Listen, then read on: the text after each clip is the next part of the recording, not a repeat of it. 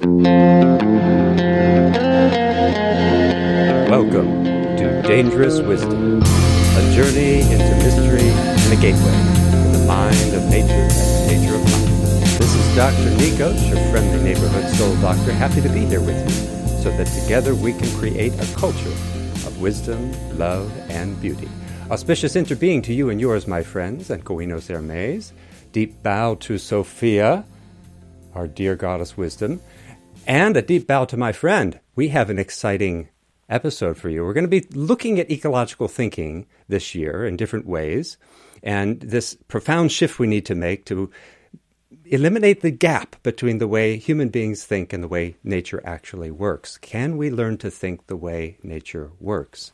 And our guest today has written a marvelous book that touches on the profound philosophical, spiritual, and biological, and even political implications of the science of life that we've been opening up now for a few decades. I'm here today with Neil Theise, who is a professor of pathology at NYU Grossman School of Medicine. Through his scientific research, he has been a pioneer of adult stem cell plasticity and the anatomy of the human interstitium. Dr. Theise's studies in complexity theory have led to interdisciplinary collaborations in fields such as integrative medicine, consciousness studies, and science religion dialogue. He is a senior student of Zen Buddhism at the Village Zendo in New York City.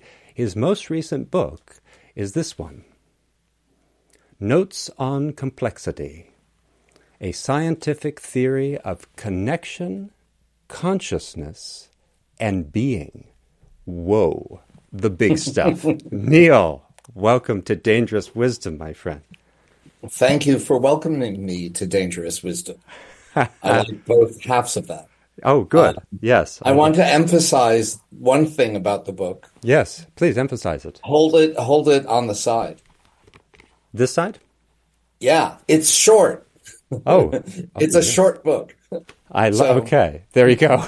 I like to tell people, I know it's about everything in existence. Yes. But it's a short book. yeah, yeah. Yeah, so only Lao Tzu has you beat then. It's about everything mm-hmm. in existence, 5,000 characters. But mm-hmm, really, mm-hmm. I do want to say to everybody, this is a wonderful introduction. It is short. Okay, that's true. Yeah. It's also very, very accessible because, technically speaking, complexity is a mathematical description of patterns many of which characterize life, but not necessarily exclusively. But it is like a mathematical description of the patterns of life. Here, you don't have to worry. You're going to be able to get through this book, no heavy math. And it's a very skillful, elegantly done um, explanation of what is has been going on in this radical shift. Can we talk about that shift? Can we talk about what, what is complexity? Tell us, Neil. you know that's always the starting point for when i do these kind of podcasts. And i still don't have uh, i can't make it more concise than the book. So if i go on a bit feel free to no, that's feel free okay. to interrupt. So complexity as you said it's it's uh, a mathematical way of approaching generally how interacting things if they fulfill certain criteria will um, from a bottom in a bottom up sort of way create larger scale structures that no one planned but they appear planned. Uh, a classic example would be ants um, and how they form food lines and they dig tunnels and they can harvest fungi and they can uh, wage war against neighboring colonies. But there's no ant who's in charge. The the queen ant just serves a reproductive function. She's actually one of the most limited behaviorally. And um, and somehow, out of just exchanging scent signals, um, basic pheromones that they detect from each other, and when they bump into things in their environment, all these large scale structures. And it's analogous to how people organize themselves into cities, into economies, into cultures. Um, and where my original work um, got me into complexity um, how cells organize themselves into bodies in multicellular organisms, because um, I did stem cell work about 20 years ago. And so complexity is the mathematical way that covers all these things, which we recognize as living things, um, or larger scale um, collections of living things like a culture or an ecosystem. Before we had complexity theory, we could describe a lot of the world in terms of equations. Um, so geometry, um, think of water molecules stacked in a crystal. You could that's just geometry. Um, we could talk about um, water flowing through a pipe, and um, you could have an equation for how the speed of the water relates to how wide the pipe is or how narrow the pipe is. Sometime in the nineteen uh, late '60s, early '70s, no '70s, 60s. um, I can't remember the years. Um, with the invention of computer science, um, things could be mathematical formulas could be modeled in time, as well as just as this static thing that tells you what's happening in a moment. And out of investigating that came something that more people have heard of than complexity theory, I think, called chaos theory. And the mathematics that underpins it are the, the fractal geometries. If People know what fractals are. Um, almost everyone has seen them at this point. They're so widespread uh, in the culture. But if you haven't seen it, just Google fractal and, and you'll recognize it. It turned that still that could explain structures um, that we find in living things. And what chaos describes is um, things that are self similar across scales. So if you think about a tree and you look at the trunk and then it divides into two branches, each one of those branches actually looks like a trunk. And then those branch into smaller branches, each of which looks like a trunk, and then into smaller branches until you finally get to the end where you have a leaf. And then the veins in the leaf start to look like each other at ever smaller scales. Um, and I can show you a picture of uh, you know, the Mississippi River going down into the Delta, and you go, oh, huh, that looks like a river and it's Delta. And then I could tell you, well, actually, it's an MRI arteriogram of someone's vascular supply. And they look the same. So chaos described those kinds of things. But it still couldn't explain how life arises and how life self organizes, inclusive of the sorts of things you see in chaos. And so, um, with continuing explorations of um, using computers to explore order in the world, complexity theory was entered into. And this was in the early to mid 70s.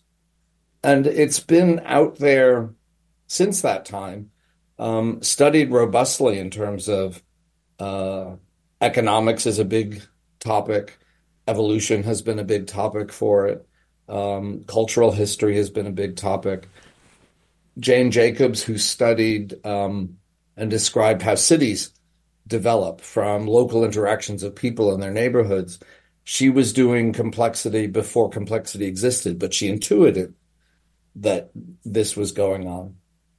And, um, but I stumbled into it, as I said, when I was doing stem cell research. And um, I was introduced to an artist named Jane Prophet, and uh, we were supposed to be dialoguing about science and art. And when I told her about some of our stem cell stuff, she said, Well, that sounds sort of like the way complexity people talk about ant colonies.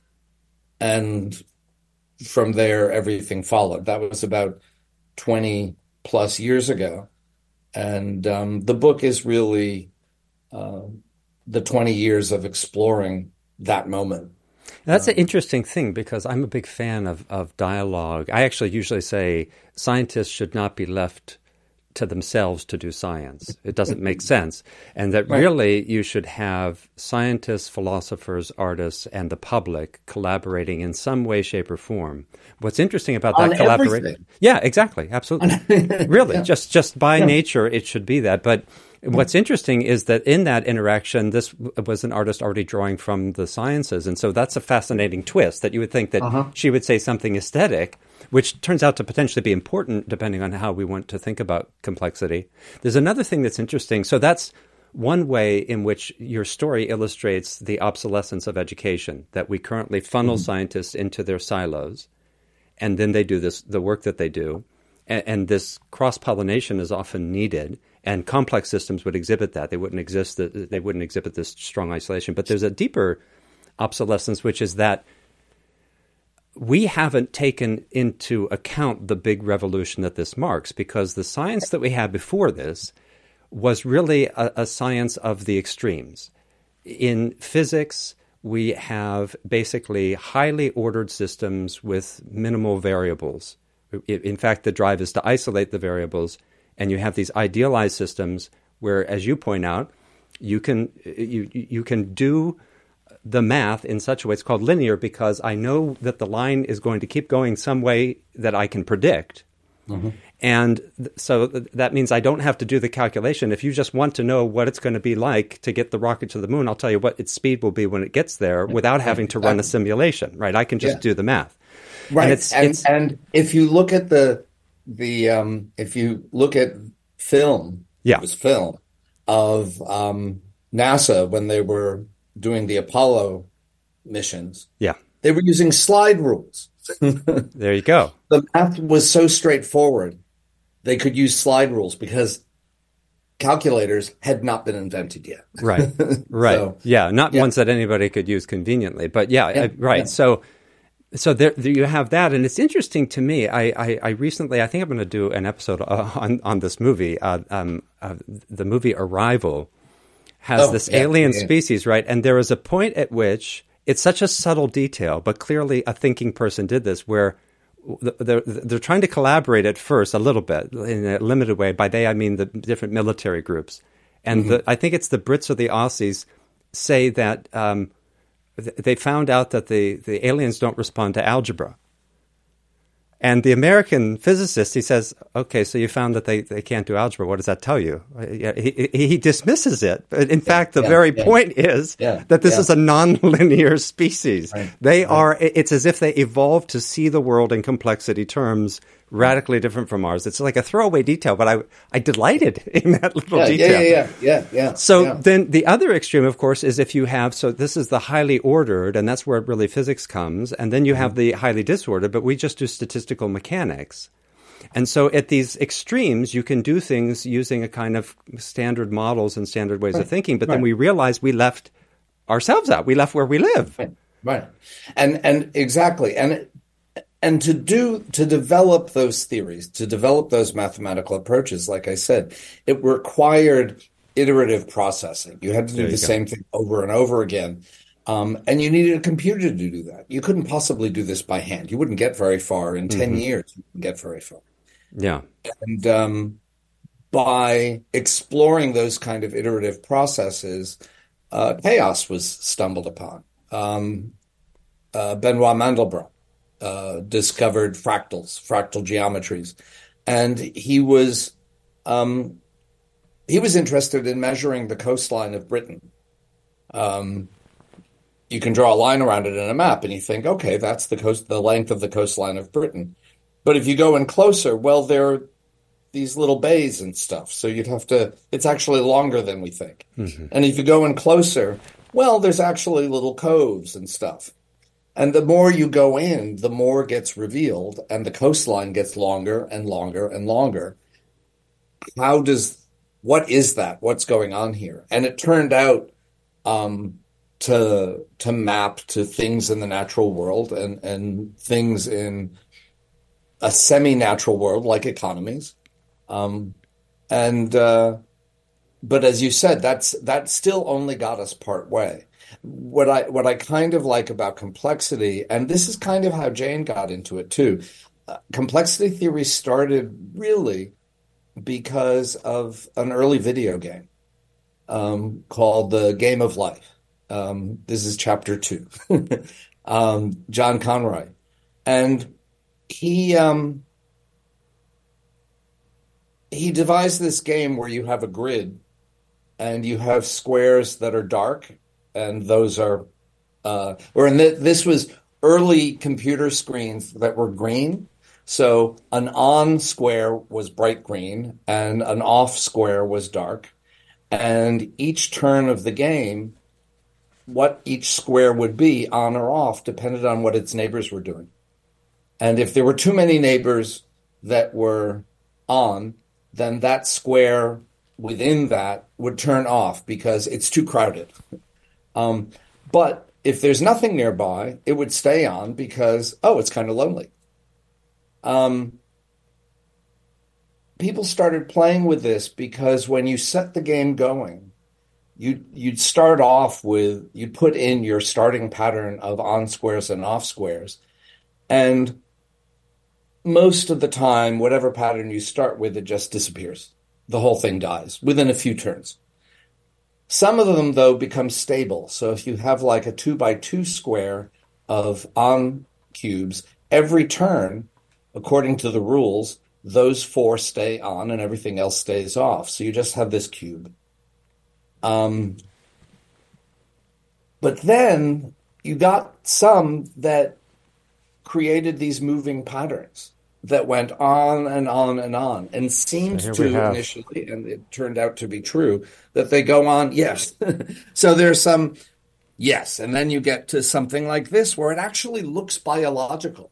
And this is one panel of, of this particular running of, of the game. It grows, it moves. Um, you have things that fly across the screen. So it's it's got this aspect of magic. And um, he was looking he was working in a um, MIT computer lab as a you know just as a uh, for the psych department at MIT I think it was. Um, because he just had a job as a programmer and he could work late at night which is when he liked to be working and no one was around. And he suddenly felt a chill up his spine like he was being watched that someone had come into the room. So he turned around to look and there was nobody in the room and then he saw the game of life, which he had set going on the computer screen. And he realized there's something alive about this, actually alive. And he went to the window and looked out over Boston and intuited that the way humans were moving to create the city in the dark, the way he was seeing it, the traffic patterns, the, the lights in the buildings, etc., was the same thing as what was going on in the game of life. So, um, what it turned out, as you as you said, we have ways to describe perfect order really easily, and complete randomness. Chaos um, allowed us to describe a kind of a new kind of order called chaotic systems, and it turns out that if you move um, in a mathematical sense across the domain from perfect order into chaos or from chaos into perfect order. At the boundary, at the edge of chaos, that's where complex systems arise. Yeah, right. And that is where life happens. Yeah. Um, uh, one uh, author, um, Roger Lewin, I think it was, um, writing about chaos, said that um, complexity was sort of um, the place where chaos and order were pulling at each other. And out of that tension, this information rich space that's ever evolving, adaptive, creative um, arises. Or And it doesn't pushing in. arise because someone planned it. It just Right. arises because that's how the universe works. Right. It But isn't uh, like- isn't the, isn't it that uh, in Hebrew the Bible is that it says that God made Eve to be against Adam, but not in conflict. The againstness of two dancers, right? It is to be Mm, I, I understand what you're saying, but the Hebrew is not that. It depends on which translation you're using. Yes, right, Hebrew doesn't right. quite carry that that uh, meaning quite that. you know, yeah. so but in it's but- even so yeah. it stands because why they're not necessarily pulling they're embracing they're, the idea is that they're they're pushing they're leaning the way two Mm-hmm. tango dancers lean in in an againstness that is positive not in conflict because Yeah, yeah. if one dancer leaves the the, the, the, the other falls down yeah yeah, Yeah. yeah, yeah. so th- then at this place, we find that life is emerging. at Yeah. this weird edge state. And then this too is almost like a fractal in the sense that when we go out into nature, we find that edge places are places of activity. The place Right. where rip- riparian corridor meets the forest, the place where a meadow. Right, right. The most diversity is where two ecosystems meet each other. Yeah. Exactly. And and I could then take that idea because with what chaos brings to complexity, one might say, is that you can find it at every scale. It looks different at the quantum level than at the cellular level than at the social level, but the same basic rules apply. And so when I was reading, when I was learning about complexity and reading about this edge effect, um, where two systems meet each other, that's where the diversity happens. I realized that describes something I see in liver biopsies as part of my clinical practice. I'm pointing at my microscope.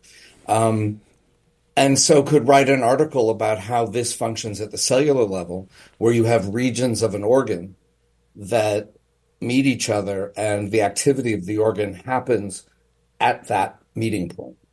And the regenerative possibilities in the case of the liver are what happened at that meeting point. And and no one had ever written about that in that way before. I'm not sure anyone has written about it that way since. But um but that's the intriguing thing that wherever you look, you find this stuff. And once you see it, um, you can't really unsee it. Mm-hmm. Yeah. and that when I get there, there are a lot of I get a lot of positive response from the book. Uh, uh, people have said very nice things, and one of the things that keeps coming up over and over again um, is, "Oh, now that you showed this to me, I can't stop seeing," it," um, in a good way. And um, the other the other thing that that surprised me um, is the the second most frequent comment is that the book let, leaves people hopeful. And um, if I had set out to write a book to give people hope, I couldn't possibly have done it. But there's something about understanding the world working in this way that leaves people hopeful in that there are always possibilities for creation, creativity, adaptation, um, as well as great dangers. Uh, there's always inherent in the mathematics is that there will sometimes be mass extinction events. You know, whether it's um, uh, you know what we're happen what's happening. You know, take climate change and the mass extinction events we're literally living through now, or there are diseases where part of the body just like fails. It's the same kind of thing.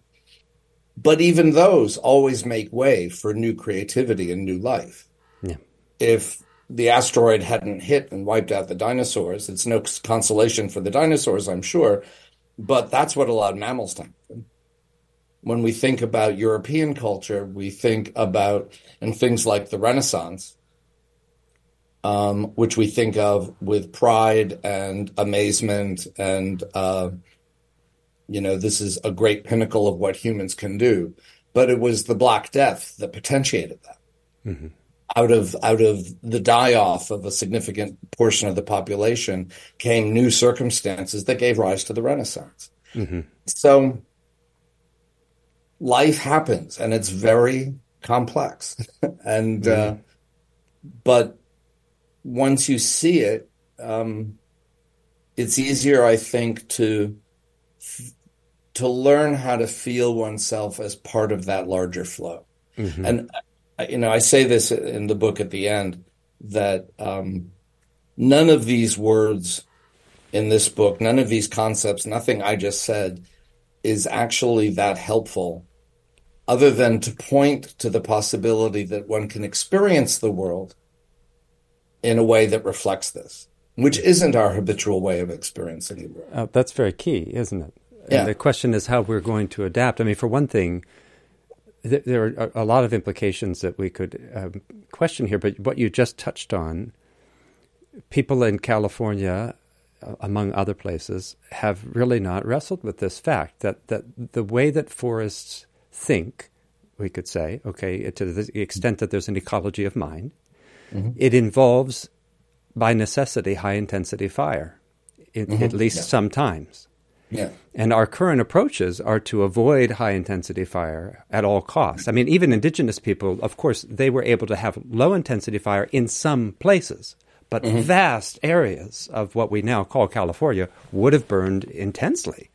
Right. And right. how is it that As we part of how the ecosystem restored itself? It needed it. And in fact, yeah. when we were talking about places of highest uh, biodiversity and biological activity, those burn spots, especially the high intensity right. ones, mm-hmm. become right. the most active places in the whole forest.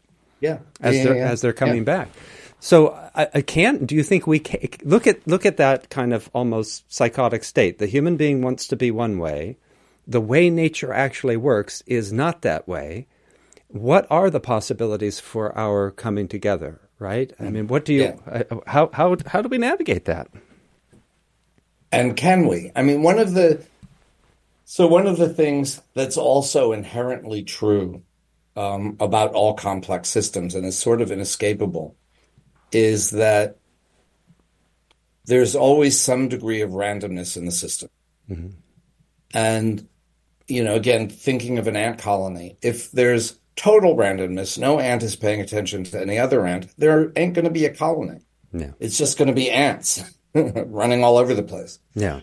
If there's too little randomness, um, that an ant stumbles this way instead of that way and crosses this pheromone path instead of bumping into that sugar cube. Um, if there's not enough randomness, then the system can't find another way to organize itself, to explore another way of being if um, the environment changes. Mm-hmm. So you need this. What what's ref, one word phrase for it is quench disorder. You need this low level randomness, low level unpredictability in um, in a complex system. And what this allows is what uh, a friend and, and, mentor of mine, um, Stuart Kauffman, one of the founders of complexity theory, he talks about there being sort of around the present moment um, of any complex system, there's an array of adjacent possibles, a cloud of adjacent possibles. It's not an infinite array. There aren't infinite possibilities for what can happen in the next moment, but there isn't one single thing in the next moment because that's what a machine does. It's always the same thing. Hmm. It's a limited array of alternate possibilities. And there's no predicting which of those will become the centerpiece for the next moment. Mm-hmm. It depends on how everything's interacting with everything else. And so inherently, life is unpredictable. Mm. The only, you can't make things happen in a machine like way because life isn't machines. Bodies aren't machines. Part of the, the problem in our culture is that with Newtonian mechanics, with the Industrial Revolution, the great, um, the, the most common metaphors for living things became mechanical things. Um, but those don't adapt. They can't because the next moment is always determined by the function of the machine. Um, and some of those alternate possibilities, where they'll lead, you can't predict either. Some of them may lead to a mass extinction event. Some of them may lead to an extraordinarily different way of organizing. And we may be on the cusp of such a thing. I'd like, I would hope, I would like to think that we could find a way to do that humanity collectively mm-hmm. without having to go through our own mass extinction event. Um, not sure. Mm-hmm.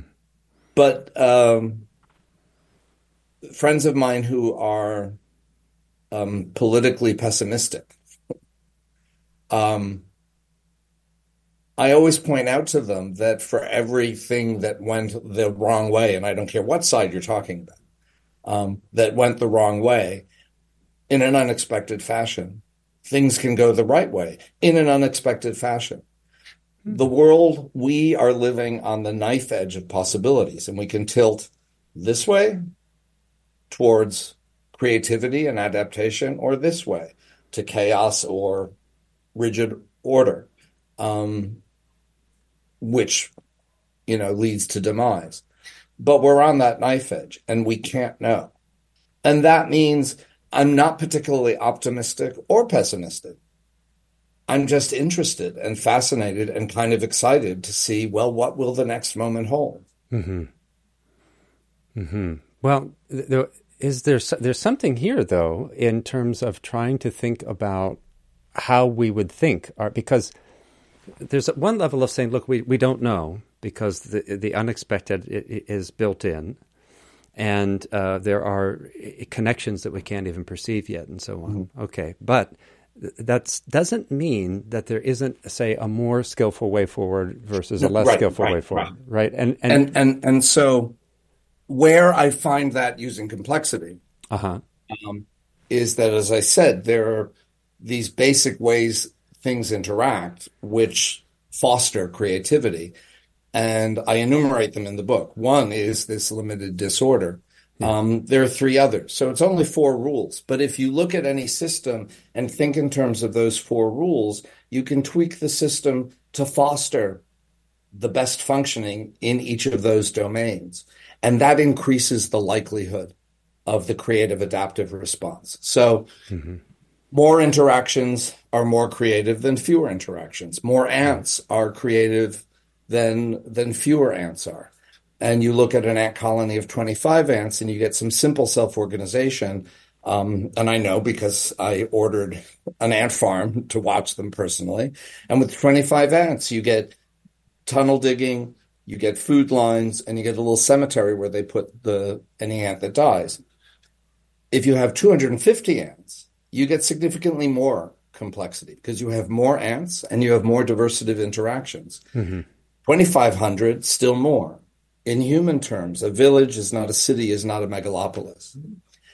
And if you put each ant in a little silo, there's no self organization either. So, how can you uh, tweak a, a, human system in this case um, into having greater diversity of interactions? Now, you could say the internet is that. But on the other hand, not necessarily. You can have too much. And then we get into uh, rule number two, which is negative versus positive feedback loops. Mm-hmm. Do you want me to to dance around this stuff for a little bit? Let's. Well, okay. What? What? I was weighing that before I, I jump off. I'll, you can redirect. Well, no, because the question is no. I on the one hand, okay, we could we could state the four principles. Let's state them and then come back because because okay. I think already we have a question that we can raise there, and at each one there are questions to raise. So let's oh, say oh, yeah. we, have got we've got that one. So first, there's okay. numbers matter, and if you if you have too few, you're not going to get complex behavior in the positive sense. And the second right. one is that negative feedback loops prevail. Right. And so a feedback loop is like an air conditioner that temperature goes up, air conditioner turns on, temperature That's right. comes down, temperature air conditioner turns off. Yeah. So it's not negative as in bad. It's negative in that it's it's setting a homeostatic, yeah. um, an oscillating safe zone in which life can happen. And if you think everything in our bodies oscillates, nothing is still. The only still thing is a dead thing. Yeah. Um, our appetites go up and down. We have circadian rhythms for sleep wake cycles, et cetera, et cetera. Positive feedback loops feedback on themselves, but it would be like a heater that uh, when the room becomes warm, the heater turns on more, and the hotter the room gets, the hotter the heater, the higher the heater turns up. Mm-hmm. You can have those in a in a living system. Uh, think of when we have fevers um, suddenly your temperature goes up. And that's actually helpful because it revs up your immune system metabolically so you can fight off the infection. But the negative feedback loops come in to bring it under control again. Um, but if they predominate, then the system may demonstrate for a while some self organization, but then it becomes energy expending, um, non creative, non adaptive and eventually burns itself out. And then we're talking about things like cancer, we're talking about economic bubbles. I think we're talking about social media. Um, it's an overabundance of positive feedback loops. People my age who remember the birth of the internet often look back fondly at the early days. It was fairly unregulated, so it was a little bit wild, but there wasn't so much going on that um, there were still social norms within the behaviors that acted as negative feedback loops that allowed communities to start to start to arise. Yeah. But then with things like Facebook and and subsequent social media things, it favors positive feedback loops. Mm-hmm. And and mm-hmm. that's what we see socially now as a result of that. Yeah. So looking at this rule, if you want to fix what's with social media, you could say, oh, we need some regulation. That's not control. That's fostering a healthy, creative, adaptive environment that's open ended. Um, you can say the same thing about economic planning. The third rule is um, what's the third rule? Well, it depends on where you want to go local or do you want to go to randomness? Oh, right, right, right. So it, things can look like someone planned the ant colony, someone designed the human body. Yeah. Um, but it's actually happening at the local. Ants are simply interacting with the trails of other ants. Mm-hmm. We're not interacting. I don't design the city. I interact with people all the time. And out of that, the city arises. Yeah. So there's no global sensing um, yeah. that decides which way the system can go. We can think there's global sensing. Um, someone, you know, whether it's a dictator or the president of the United States, they think they're monitoring the whole thing, but the fact is that monitoring is never complete. There's always stuff happening in the corners, at least, that mm-hmm. you can't predict, you can't control. That's where revolutions happen. That's where political systems change over. Mm-hmm. Um, and for the person who's in that seat, what's their experience? They're not looking at the whole thing. They're experiencing the people who come in and out of their office with information. They mm-hmm. simply have access to greater webs of information flowing through, but it's still local level interactions on the phone, by an email, face to face. Yeah. So, and that's it. If, if you, so if you are in the midst of something, whether it's, um, a medical illness or a societal dysfunction um, or a terrarium that you're trying to set up and something is off kilter, these are the things to look at to figure out how do you modulate them. Mm-hmm. Um, is yeah. it that we need more diversity or we need less? We have too much randomness or do we have too little? Um, if we have too much, how can we build regular self-regulating negative feedback loops that help it restore to to creativity and adaptation? Mm-hmm. Um, those kind of things. Yeah, well, there are some. Then we could ask what are what are some of the nuanced implications here. So, um, I think it, it, intuitive to capitalists, they understand the, the importance of mass. They understand that what matters for them, they need more workers and they need more consumers. So it's very natural for Bezos and Musk to argue that we have to have larger populations they could claim, hey, we're just being good complexity theorists. When you have more human beings, you get more Mozarts and Einsteins and Neil Theises, and they're going to do more good work. But but if we don't notice that, that there's a couple of issues, ant complexity can't shift by or ant numbers uh, can't shift by themselves. They're always in interaction, and the question is.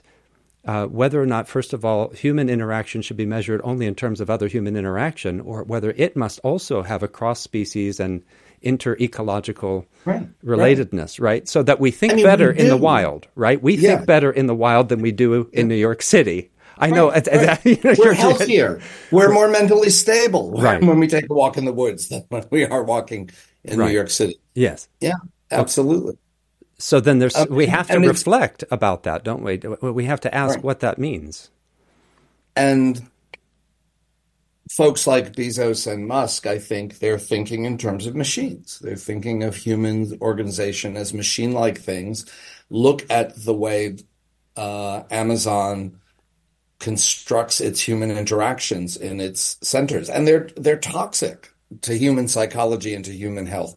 We know that. You work in an Amazon distribution center, you've got a limited time there because it's going to make you sick. It's going to break your body it's down. Trying to make yeah. people function like machines. That Henry Ford brought, brought this in.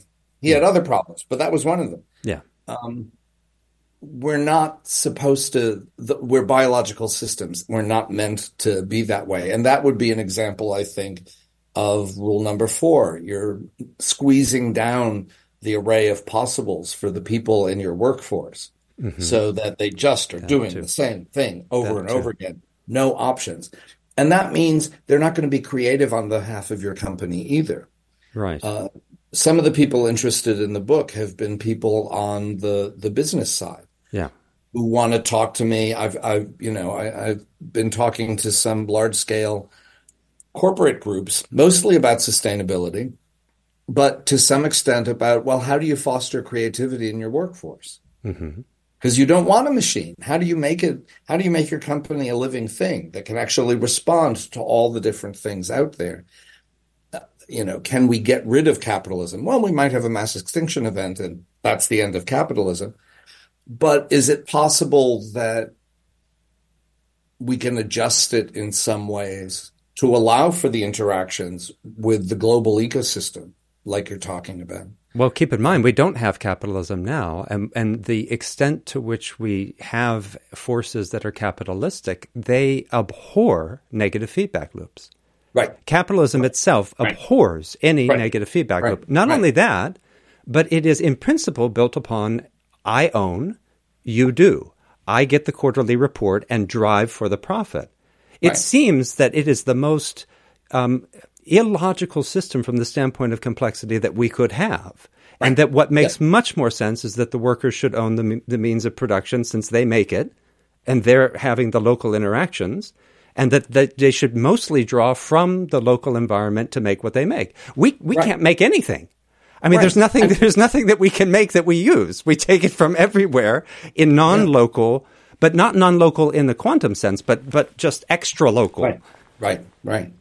But, you know, but then you have, I don't think it's an accident that everyone has, who has tried to do a Marxist system on a national scale winds up tending towards autocracy too. So there's something there that's off kilter as well. Um, it may be that you simply have to act local. Right. It but, could but be as simple as, you know, when you're talking about humans and these large aggregates, they tend to either over rigidity or explosive energy expending waste. Yes. And maybe but that's the nature of human society. And the planetary adjustment is to have fewer of us, which forces right. us to be local. which forces us to be local, right? But also there too. I mean, this is there's a difference between um, some kind of like uh, central command uh, experiment, like they tried in Russia, and and just saying that that workers should own the means of production.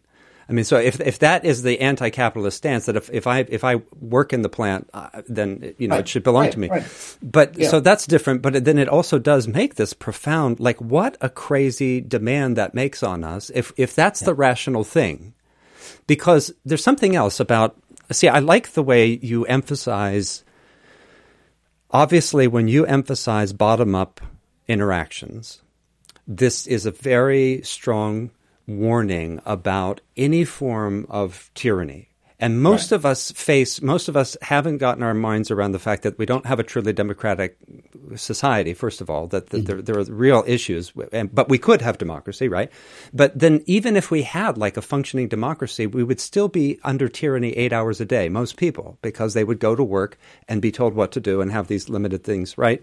So in order to get real, real responsiveness to your four rules, we'd have to have actual democracy politically and actual democracy at work. So there wouldn't be a place where we didn't have democratic control. So that's uh, yeah. that that seems rather important. Oh, go ahead. It's tricky because you leap to my language in the book is top down, and you leap to autocracy. Um, there are top down, right? You mean yeah. your language in contrast to to all interactions are bottom up and local, right? So, okay. um, there are systems within our bodies where you can describe it as a top down thing. Um, uh, kidneys are monitoring how much water you have in your body, and they decide how much to excrete versus not excrete. Yeah. Um, and and so that's kind of a top down thing from the point of view of the kidney. Yeah. Um, when you look at unregulated economies, they yeah. don't do well. They tend to explode. Um, so what you need there is some kind of higher up thing that can regulate, that can bring in some regulation in a determined fashion. And that's not always achievable necessarily in the wisest way by a democracy. The, but the other way to think about this bottom up, top down um, business is uh, a word I introduced from Arthur Koestler in the second section of the book, hmm. um, holarchy. Right. We we humans think of themselves in hierarchies. Hmm. Um, there's a top and there's a bottom, yes. and you can and we map them as there's a top and they branch and there's a lot here at the bottom and they all feed up into this one thing at the top. So top down, bottom up. But in fact, if you were to look at this from above, all you see is an array of nodes with interactions between them. They're all on the same scale. There's no bottom up, there's no top down. They're all in the game. The question is what other nodes is each node connected to? How are they passing information around? Mm-hmm. How too many connections, too fewer connections? And and again, I, I, wonder whether is uh, can you have a human society this large that doesn't fall into one of those two errors that, that leads to total rigid control that's non-adaptive or everything falls apart and but human societies on the smaller scale through our cultural history do better i don't know if that's the case but the control isn't always bad. Too much control is bad. Too mm. little control is it depends on where chaos. it comes from. It's literal chaos. Sure. Yeah. It depends on where it comes from, right? Because yeah. you yeah. use the example of unregulated or you, you use the phrase unregulated economy, but that's, there's a contradiction there because if you have economy that isn't regulated by something, the question is what? Right. right? So, yeah. so yeah, the, yeah, their issue, you could have it regulated by ecological conditions, which is right, what, right. you know, old school economies would have been, indigenous economies, exactly, right? Exactly. Okay. so, but then what I, I, like that you brought this up because I also appreciated this. I wanted to, to, to bring this up that in, one could read your, your text and, and have come away w- without thinking of the places in which there, there is top down control. But what I mean is more, uh, okay, top down is a sensitive thing because anytime we start to talk about the whole influencing the parts, mm-hmm. we yeah. can easily go into territory that makes some scientists uncomfortable. But I'm not uncomfortable with that. I mean, I think that this is right. important. It seems right. so. There and are two. I'm a scientist, but I'm not uncomfortable. right. Yeah. So there are two issues. One is that we seem to have if you look at human society, the, the, the, dominant culture has affected everything. And so essentially, the, the dominant culture is the functional uh, kind of thing driving the insanity that we have, right? Mm-hmm. And it would be as if you had a thermostat. You, we, we use the, you know, Bateson loved the example of the thermostat. You've got a thermostat, mm-hmm. and it's supposed to be set to a certain bias, 70 degrees, okay? So the, it's, mm-hmm. it's summer, you want to feel cool, maybe 68. You set it yeah. at 68, and it should be that when the room gets up to 70, it turns on, the air starts coming on, it hits 68, and we're 67. It, yes, it drops. Now, we have a situation in which the blowing of the air changed the setting, mm. right? Because the parts don't want to respond to the whole. And, and right, and, and my phrase for that is the positive feedback loop. And exactly, the right. parts are not responding to the whole. There's no self-regulation of the system as a whole. Yes. It's just stoking itself. Yes. So somehow and, we have to train ourselves to respond to that. Yeah, yeah, yeah, yeah. And are we trainable? Are we we'll trainable? Find we'll find out.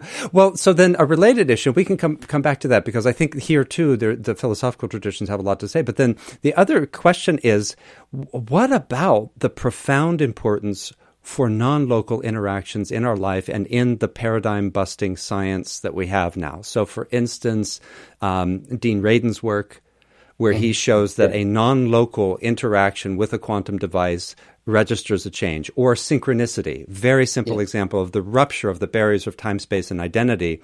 So non, somehow there's a non-local presence that some indigenous cultures and even spiritual traditions that we can reach out and touch today cultivate that importance of practicing in relation uh, in a non-local way to to relate so, into reality.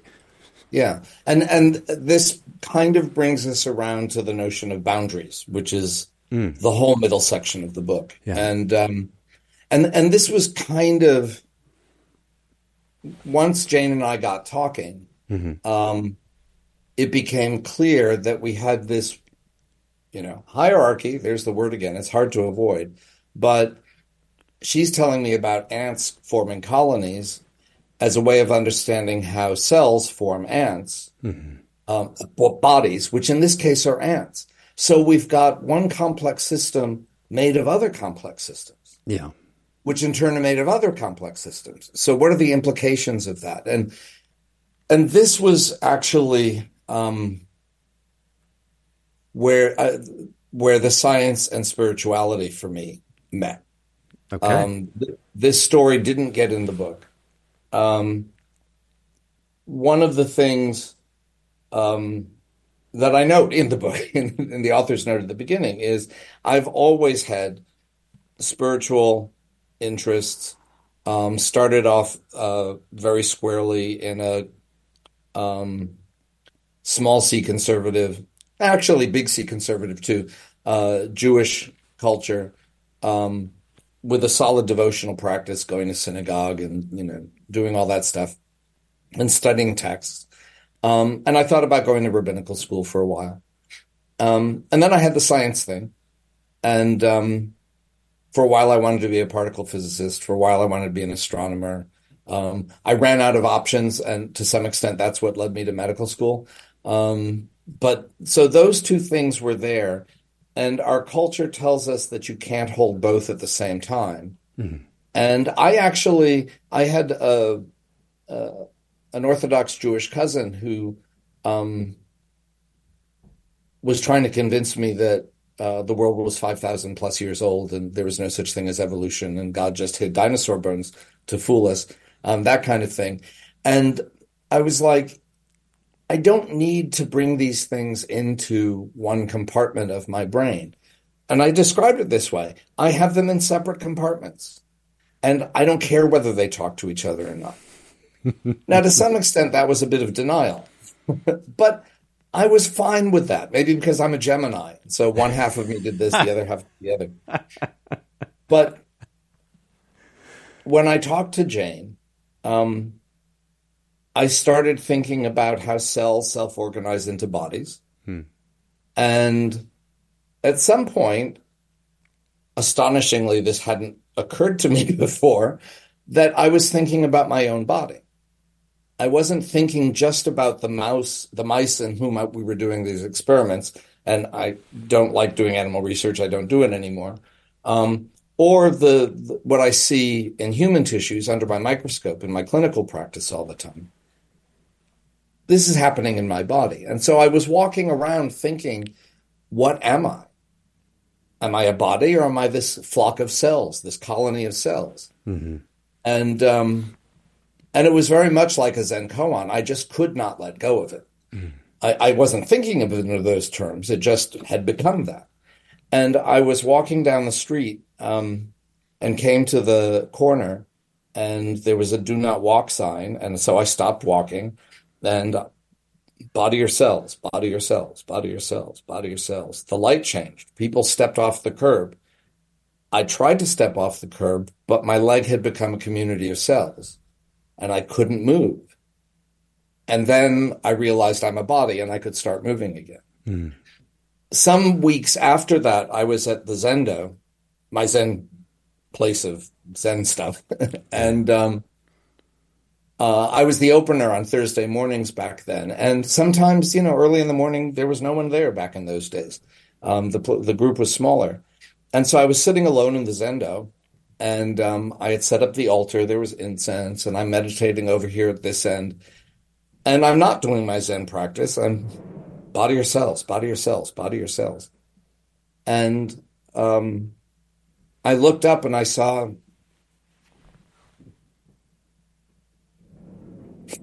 I always get choked up. Um, He's verklempt. Talk amongst yourselves. I mean, Talk amongst yourselves. Exactly. it's okay. I, I looked up and I saw the stick on the altar turning into the smoke. Yeah. And I realized stick or smoke, body or cells, it depends on your perspective. Yeah. And neither is correct. Both are correct equally. Neither is more correct than the other. Whether something appears to be a thing versus a phenomenon arising from interactions of smaller things depends on how you're approaching the system. And that's what the Buddha, Buddha meant by the emptiness of inherent existence. oh my God, I understand emptiness. but I had a moment where me and the incense, there was no separation there. And mm-hmm. it, it was a direct experience of this. So exploring that in Buddhist terms mm-hmm. is partly what led to the book too. But the other implication of body as cells is that at the level of at this uh, level of perspective, I stop here at my skin. And if we were in the room together, you'd be over there, I'd be over here, and there would be a gap between us. Right. But if when you came into my office, I greeted you with a handshake or a hug, we would exchange microbiome. Mm-hmm. Um, the bacteria and a, a, few other living things that live on the surface of our skin, as well as through all the crevices of our bodies. And we now know um, that if you look at the microbiomes of people sharing, let's say, an apartment, and the microbiomes of their pets, within a very short time, you have a single microbiome, a single living system of bacteria that has little islands that think of themselves as humans and dogs and cats. Hmm. If dogs and cats think of themselves as dogs and cats, that I don't. No, they think of themselves as humans. so, um, so at the cellular level, where are your boundaries? At least as wide as the spaces you inhabit and the people you encounter on a regular basis. Well, are cells inherently existent? No, they're empty of inherent existence too, because if you go down to the nanoscopic scale, you just got molecules floating in water. There's no cell there. It dissolves out of view the way the human body dissolves into cells when you change your perspective. At the molecular level, what are your boundaries?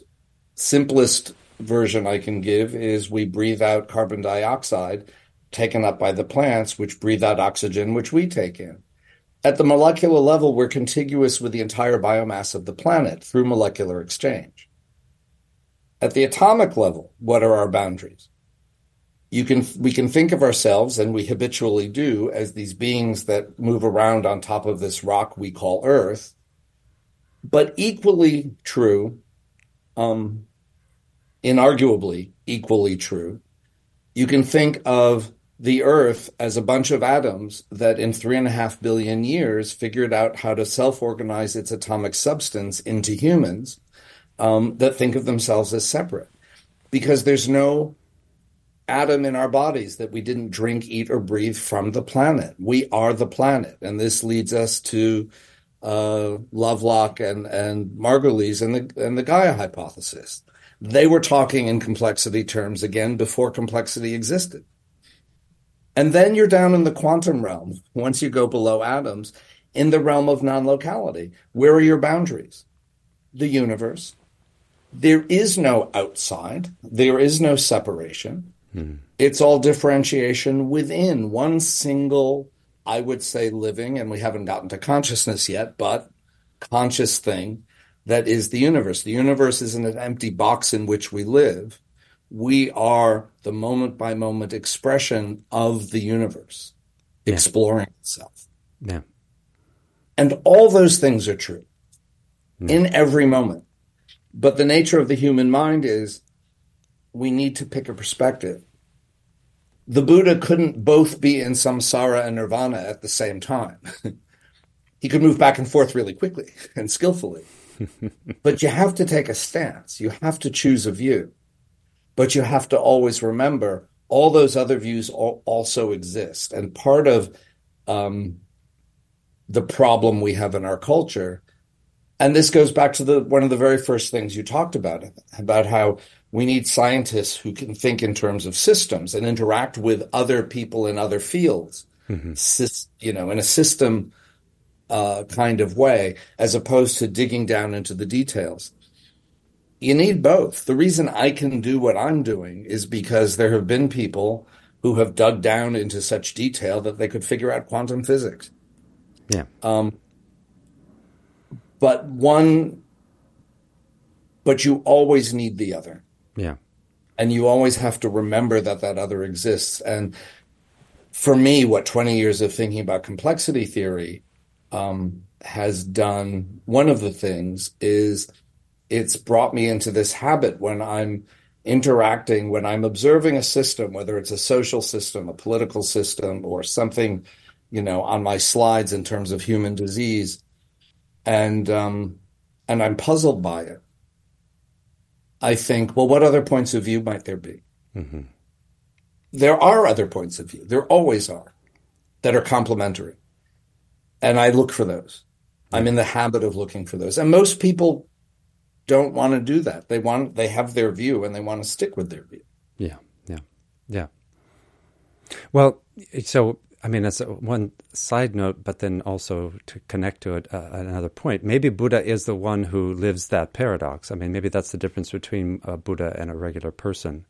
And it's interesting the way you, you I mean, you- you've got Dharmakaya in there, what Buddhist philosophy refers to as Dharmakaya, the reality body. And the old uh, teaching is we, we do not say there is only one Buddha, we do not say there are many Buddhas, because somehow Buddha must mean that you're, you're, you're in that kind of non dual sort of situation, eh, which is par- totally paradoxical from our point of view. Yeah. So that Well, nirvana and samsara are one. Right, right, Right. exactly. Yeah. But from this perspective, I mean, that's the thing. Yeah. When I give talks about this stuff in Buddhist groups, Yeah. Well, I, I had this really marvelous experience. Um, I presented this stuff at Menla Retreat Center back in 2006. Great. Um, and it was a Tibet House sponsored thing um, about integrative medicine and optimizing health and stuff like that. So I was invited to speak about the stem cell stuff Yeah. that I was doing. Um, but the guy who was organizing it, Bill Bushell, who's now become a really dear friend and a close collaborator, and is kind of a genius. He's a medical, he's a, a bioanthropologist. I'm not sure what he calls himself these days, but um, he wanted me to talk about this stuff too. And so I gave a talk on it. And um, Gelek Rinpoche, who is a fairly high lama, um, born in Tibet, uh, founded the Jewel Heart uh, uh, school here, and um, he was there. And His Holiness the Dalai Lama was on his way, but he wasn't there for my talk. I was really disappointed. I've been I've been trying to get him this stuff. Uh, someone's going to give him my book soon, so I don't know if he'll read it. But but Gelek Rinpoche was in the audience, and he slept through my talk. Oh, And I a good was sign, like, oh, yeah. And I got a really good response to the talk. You know, everything I'm talking about now, this was the talk. And I sat down, and the person next to me said, yeah, That was terrific. And I said, Yeah, but Gelek Rinpoche slept through it. I really wanted to see what he might think of this stuff. And she said, Oh, no, that doesn't mean he wasn't listening. He was notorious when he was a, a kid and, you know, had to memorize all these texts, but he had memorized them over so many lifetimes he could recite them while he was sleeping. So they would make him stand in a second story window so he wouldn't sleep. And he even slept then um, and s- stayed and didn't fall and got through the, the whole lesson. And I was like, well, that's cool, but okay. the next day, I'm sitting in the lobby where there was Wi Fi checking my email, and Gelek Rinpoche comes in. and he comes over to me and he says, Thank you. and I said, Thank you. and he said, No, thank you. 2,500 years ago, the Buddha said many difficult things emptiness, interdependence, uh, you know, uh, blah, blah, the other things too that I, I can't speak English anymore. He said 2,500 years ago, he said these complicated things. Today, you made them very simple. Thank you. Oh, that's so good. Yay! But but that's the thing. This complexity view. Now I can solve koans by thinking of them in complexity terms. But if I depend on that, I miss the direct experience that the koan is trying to lead me to. Yes, that's right. Yeah. And the moment in the Zendo with the incense, that was an experience. That wasn't a concept. Yeah, right. I then stepped back from it and turned it into a bunch of concepts that I could extend to other Buddhist principles and then Jewish mysticism and then consciousness studies, etc. But that's the real question. Um, and that's sort of where I land in the book. How do you find a way to have the experience? My own practice and what I discuss most in the book is contemplative practices. Yeah. But there are people who get there through art practice. Whitman, as we were talking about before, perhaps.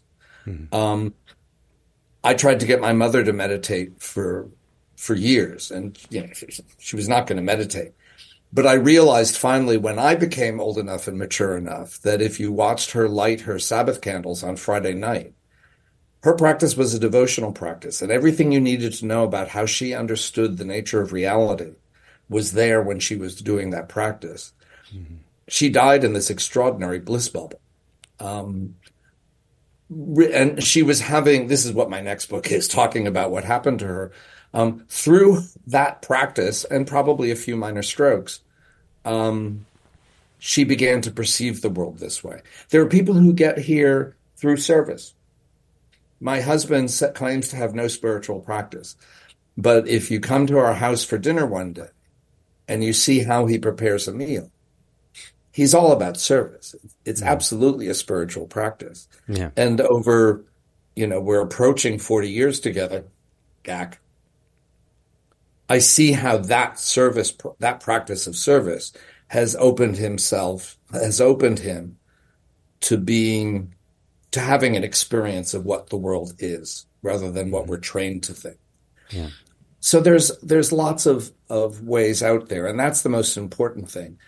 But I think for people who believe that contemporary science and contemporary mathematics are the best way to understand the world, but then also simultaneously say that means that spiritual practices are forbidden. Um, this is how contemporary math, contemporary science actually necessarily leads us around to those spiritual insights. Indeed, yeah. They are not separate. They are not two. Well, they can't and, be separated in the sense that it seems one of the big faults of uh, the way systems and complexity and ecological science get discussed. We are implicitly making a subject object distinction. Mm-hmm, and we mm-hmm. it is a very different thing to think about complex systems than it is to do what we have to do, which is to be the fertile, vitalizing thinking of right, complex right, systems. Right, and you can't get that without practices, and that's what they're from. I was thinking a little bit of Dogen, for instance, expressing some mm. of this, where, where, he talks about perspective in the Mountains and Waters uh, Sutra. He says, The Blue Mountains devote themselves to the investigation of walking. The East Mountain studies moving over the water. Hence, this study is the mountain's own study. Water practices and verifies water. Hence, there is a study of water telling of water. We must bring to realization the road on which the self encounters the self. We must move back and forth along and spring off from the vital path on which the other studies and fully comprehends the other. In general, the way of seeing mountains and waters differs according to the type of being. And so th- there's this idea of not getting caught in perspective and understanding really why I think you were touching in your experiences that science has always been and must be life studying life. We have to right. understand that we are right. life studying life. Right, right. And thus we there's and and mind studying mind. Yes. So so and when that happens, there is ultimately no separation of subject and object. That's right. Yeah. You can make artificial separations that are useful for certain practices. That's how we have antibiotics. Yes. Those are a good thing. but but we've lost as a culture, and there are reasons for this, which you know I, I, I try to explore in the book, but as a culture, we have reified this idea that no, separation and subject of object is the only way to come to knowledge of truth in the world. Yes. Um, quantum physics, though, did away with that. At yes. the quantum level, There's no separation of subject and object. They're intimately intertwined. And you could say, well, mathematically we can do this, but um, no, it doesn't work in terms of mathematics either. And that's the story of Kurt Gödel, Gödel and his incompleteness theorems. Ultimately, there is no way to get pure objectivity to tell you what the world is because pure objectivity can't exist. It doesn't. Right? We are life studying life. We are mind studying mind. And we're always going to be that. Yeah, and that's yeah. part of the complexity revolution too. That's the recursiveness. And that's what's interesting about the need for spiritual practices is if there's recursiveness, if complexity shows us these feedback loops exist, then the quality of mind and insight that you take. That's remember the Buddha said, you know, when uh, when the the Brahman asked him, well, you know, you went out into the wilderness and became enlightened, and it really that doesn't seem like the most conducive place. You know, it's terrifying out there. There's tigers, there's mosquitoes. It's annoying. It's distracting. And Buddha said, well, yeah, any idiot can go into the woods. But I went with a mind of love. I went with a mind of compassion, with a mind of equanimity. So, so part of the education that complexity demands is to take care of the quality of being. Right, if right. science isn't an act of service, then already you might have a, a problem. If science right. isn't the furthering of the conditions of life, you have a problem. There's no such thing as knowledge for its own sake. There is no for its own sake, right?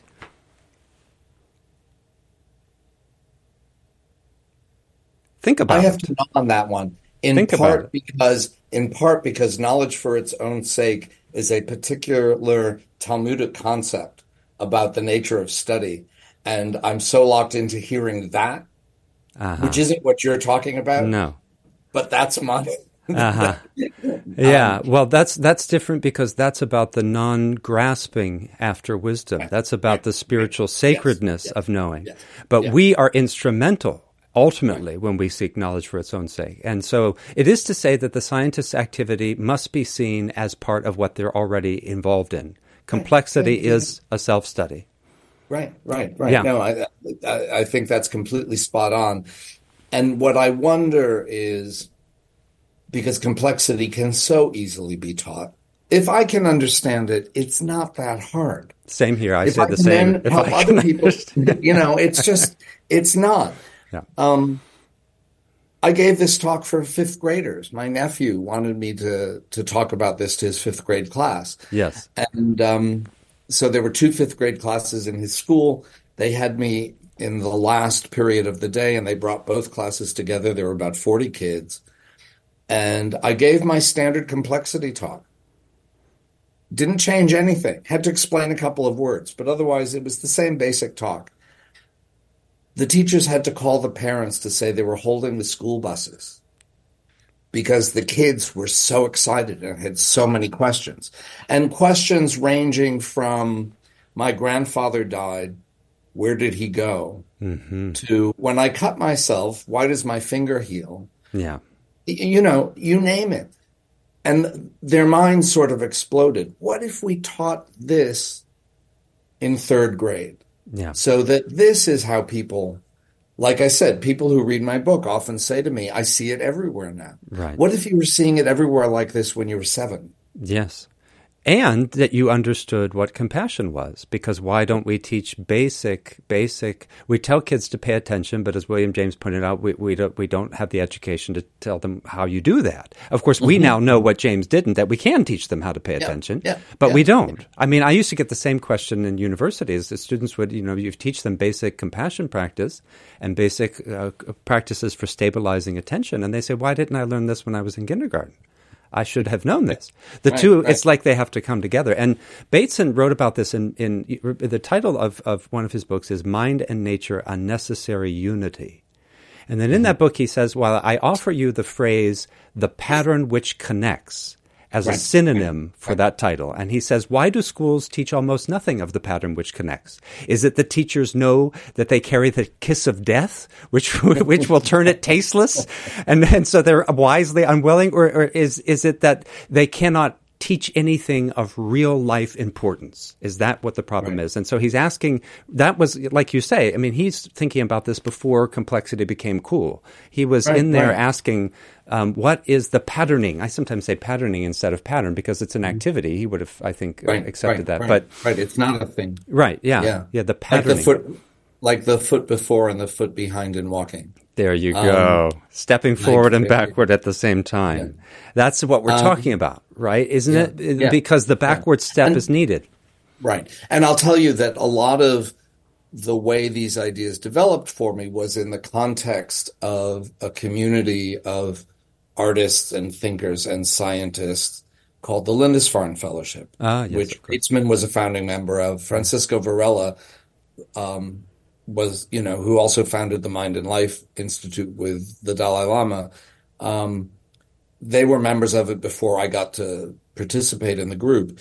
But this way, Lynn Margulis was still very much alive and participating in the group this way. So as these ideas were entering my imagination, I was also sort of um, soaking in the kind of thinking informed by Bateson and Varela and Margulis, et cetera, Yeah. which is all about um, cooperation and interaction.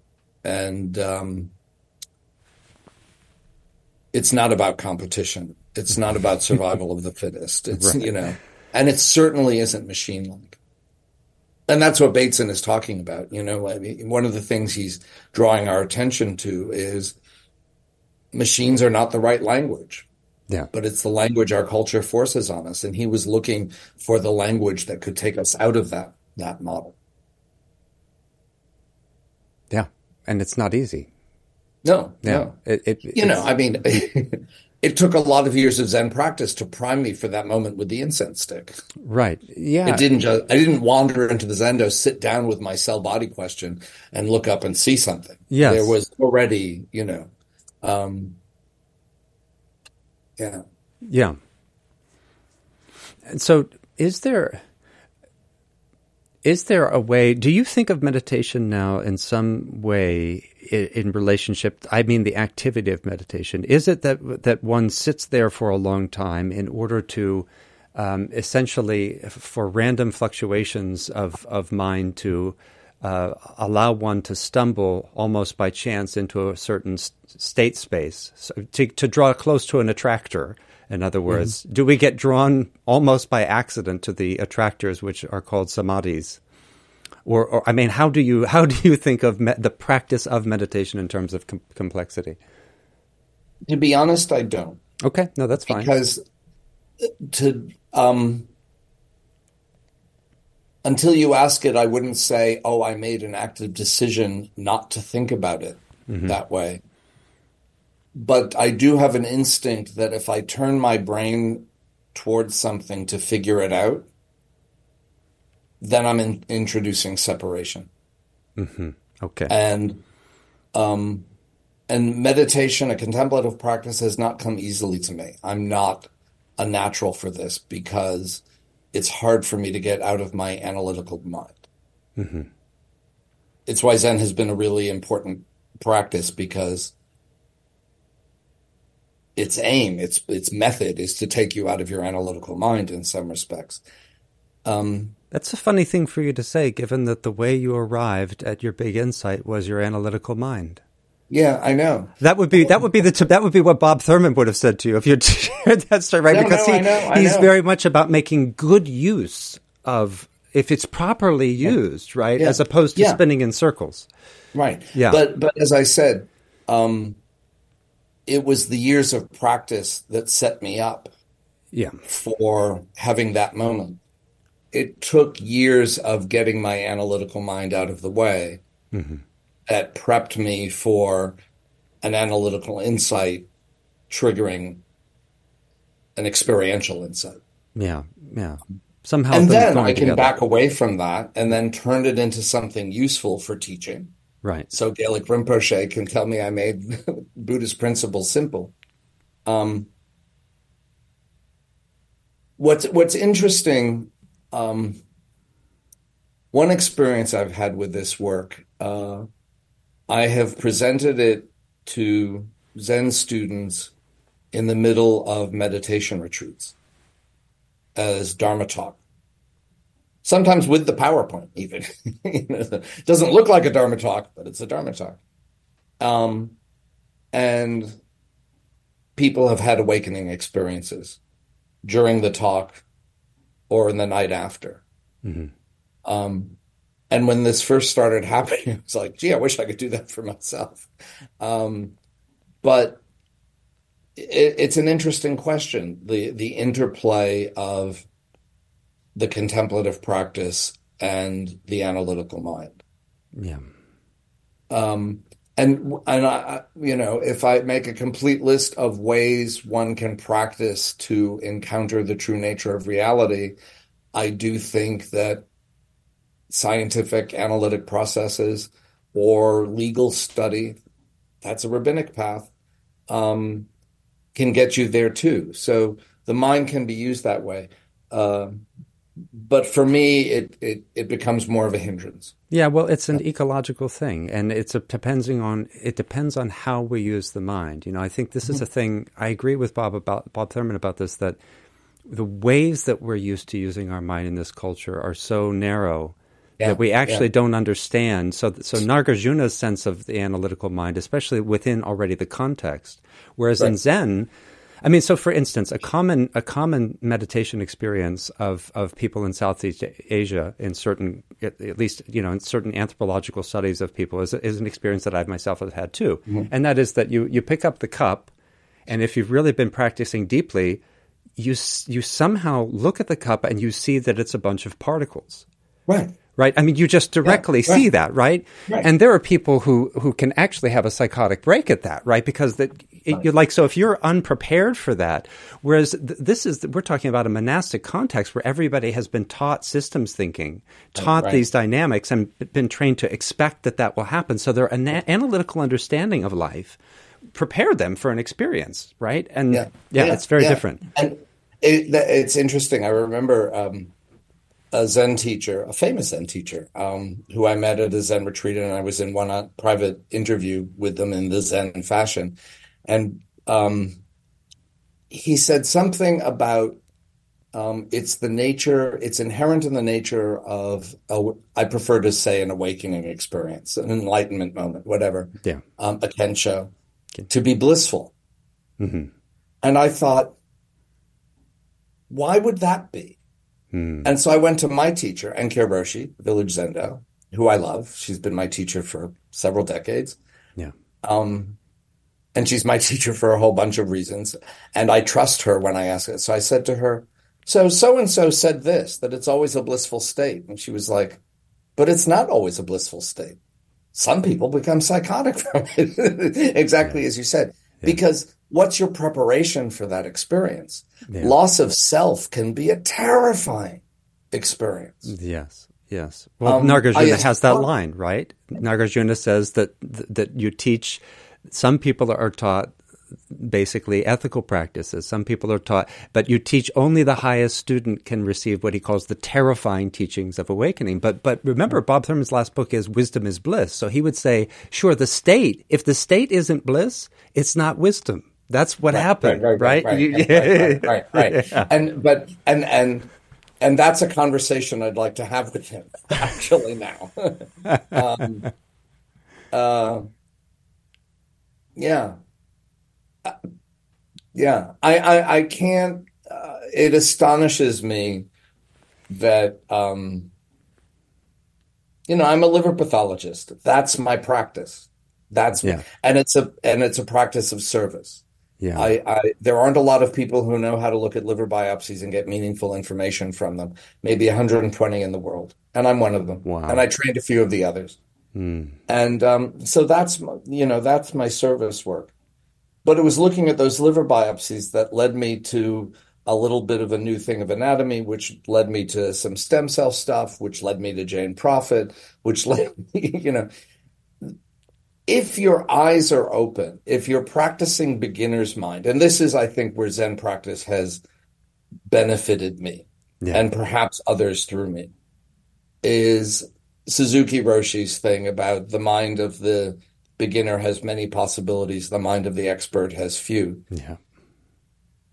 I became, I mean, you know, liver pathology, it's pretty effing, there's the word, specific. Yeah.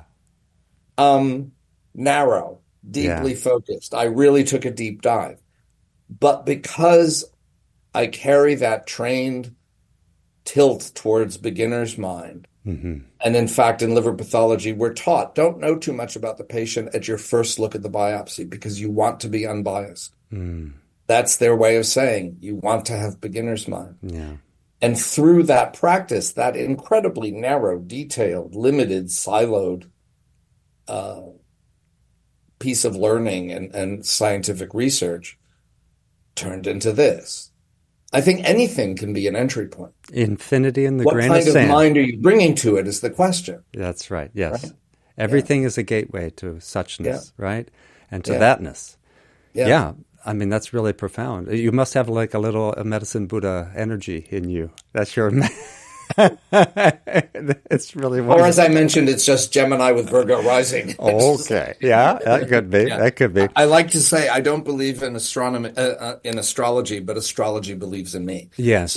Yes. I yes. seem to be what I'm defined as, but whatever. There you go. Um, Well, let me ask you this: Is there anything that you you've had a lot of um, s- dialogues or interviews about this book, and I tried to bring in a little Bateson and Dogen to give some spice. Is there anything that you wish you could say, or that you haven't been able to say, or an insight that after all these interviews you've had that you didn't get to share in some of them? I mean, anything that would feel fresh to you? Um, this may be an example of the limitations of the way my mind works. I find the freshness comes from meeting people who ask me new things. Mhm. You know, I've I've I've worn this the paths of this information in my brain for, you know, 23 years, treading along these little paths. Um, I think about it the way I think about it. And the way I think about it is what's in the book. Um, I could have given more examples that I occasionally use, and the book would have been 300 pages, and I, no one would read that. But the remarkable and delightful thing um, is that every time I present this material to someone, they come back, someone in the room comes back at me with something I hadn't thought of. And that was fifth graders, Zen students, stem cell biology graduate students, this is the first time anyone quoted Dogen at me during a, during a conversation. Um, and I'm grateful for that because it's like, oh, I hadn't thought of the Mountains and Rivers Sutra in terms of, but there it is.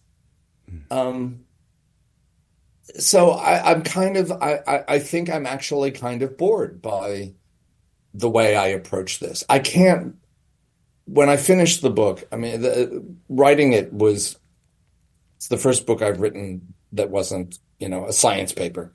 Um, it was not easy to learn how to do this. Um, and the editing process was, that's a whole story. Um,